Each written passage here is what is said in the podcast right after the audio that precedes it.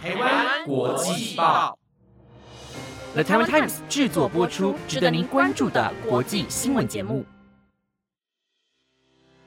欢迎收听台湾国际报，我是佳苑，马上带你关心今天，也就是六月二号的国际新闻重点。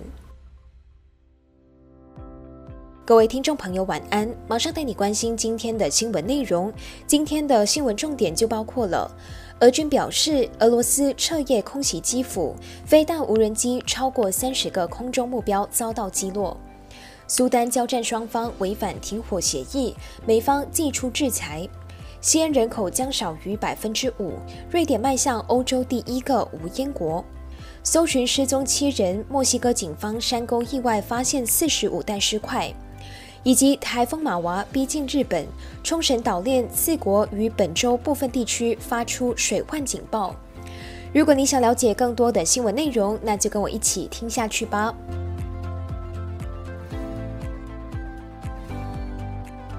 首先要带你关心的是和俄乌战争有关的消息。乌克兰首都基辅军方今天表示，俄国彻夜对基辅发动空袭。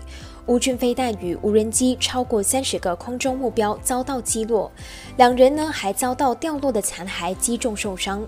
乌克兰全国大多数地区的空袭警报随后解除。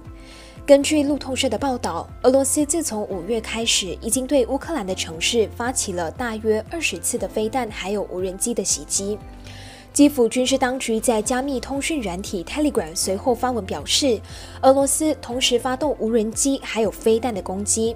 乌军声明指出，根据初步的情资，防空部队在基辅上方与周边的空域侦察到了超过三十个不同种类空中目标，并且将它摧毁。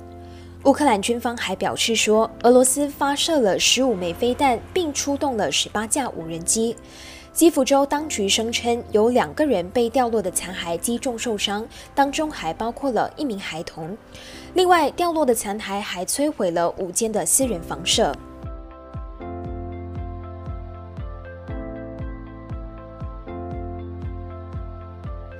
接下来要带你关心的，同样还是跟战争相关的消息。苏丹首都喀土穆一座市场遭到了炮击，还有空袭，造成了十八名平民罹难。美国今天宣布，对破坏美国与沙地阿拉伯赶悬停火努力的苏丹交战双方高层寄出全新的制裁。根据法新社报道，最近七个星期以来，卡土木还有苏丹其他地区一直深陷军方与准军事团体快速支援部队之间的致命斗争当中。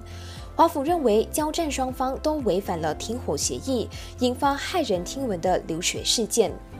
几天前，双方才刚同意要延长只在允许运送基本援助物资的停火协议，但是今天还是在交战当中。就有目击者通报，喀土穆的北部出现了激烈的炮火。军方昨天退出在沙地阿拉伯城市吉达进行的停火谈判之后，就指控快速支援部队违反了停火协议，并轰炸快速支援部队位于喀土穆的基地。人权律师委员会表示，军方在喀土穆南部一座市场发动炮击和空袭，造成了十八名平民遇难，还有一百零六人受伤。美国国家安全顾问苏利文透过声明就指出，他们正在贯彻行动，对那些犯下暴行的人实施经济制裁和签证限制。美国财政部也表示，这次的制裁锁定了四间的企业。其中两间和军方有关，另外两间与快速支援部队有关的企业当中，有一间涉及苏丹金矿业。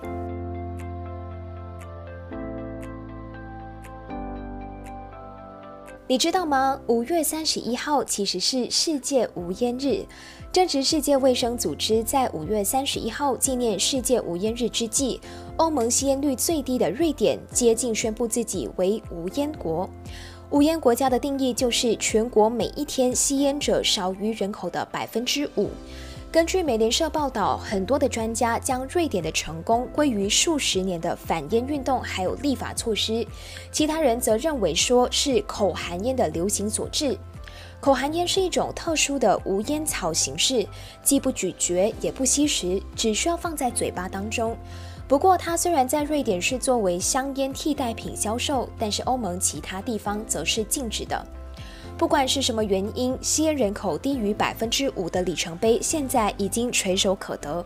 根据欧盟统计局数据，在二零一九年，瑞典人十五岁以上每天吸烟的人只有百分之六点四，这个比例在欧盟当中最低，远低于欧盟二十七国集团百分之十八点五的水平。瑞典公共卫生局的数据则显示，自从2019年以来，吸烟率则是持续的下降当中。去年呢，只有百分之五点六。瑞典在禁烟方面比大多数的国家走得还要更加前面，这带来了一连串的健康益处，包括相对较低的肺癌发生率。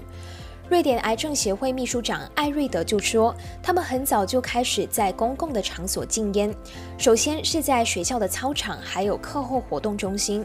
后来呢，是在餐馆、露天咖啡馆和巴士站等等公共的场所。与此同时，烟税和严格的营销管制则是发挥了非常重要的作用。”瑞典拥有一千零五十万的人口，在这个国家当中，人们点烟的景象是越来越少见了。巴士站、火车站、医院，还有公共建筑物的入口都禁止抽烟。瑞典也和欧洲大部分的地区一样，酒吧跟餐厅也是禁烟的。甚至自从二零一九年开始，瑞典的禁烟令也适用于户外座位区。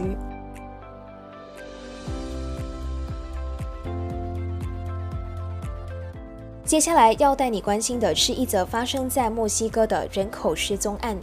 墨西哥地方当局今天表示，警方在搜寻上个星期通报失踪的七名年轻人的时候，在西部哈里斯科州一处的山沟当中，发现了至少四十五包装有人类残骸的袋子，当中有男有女。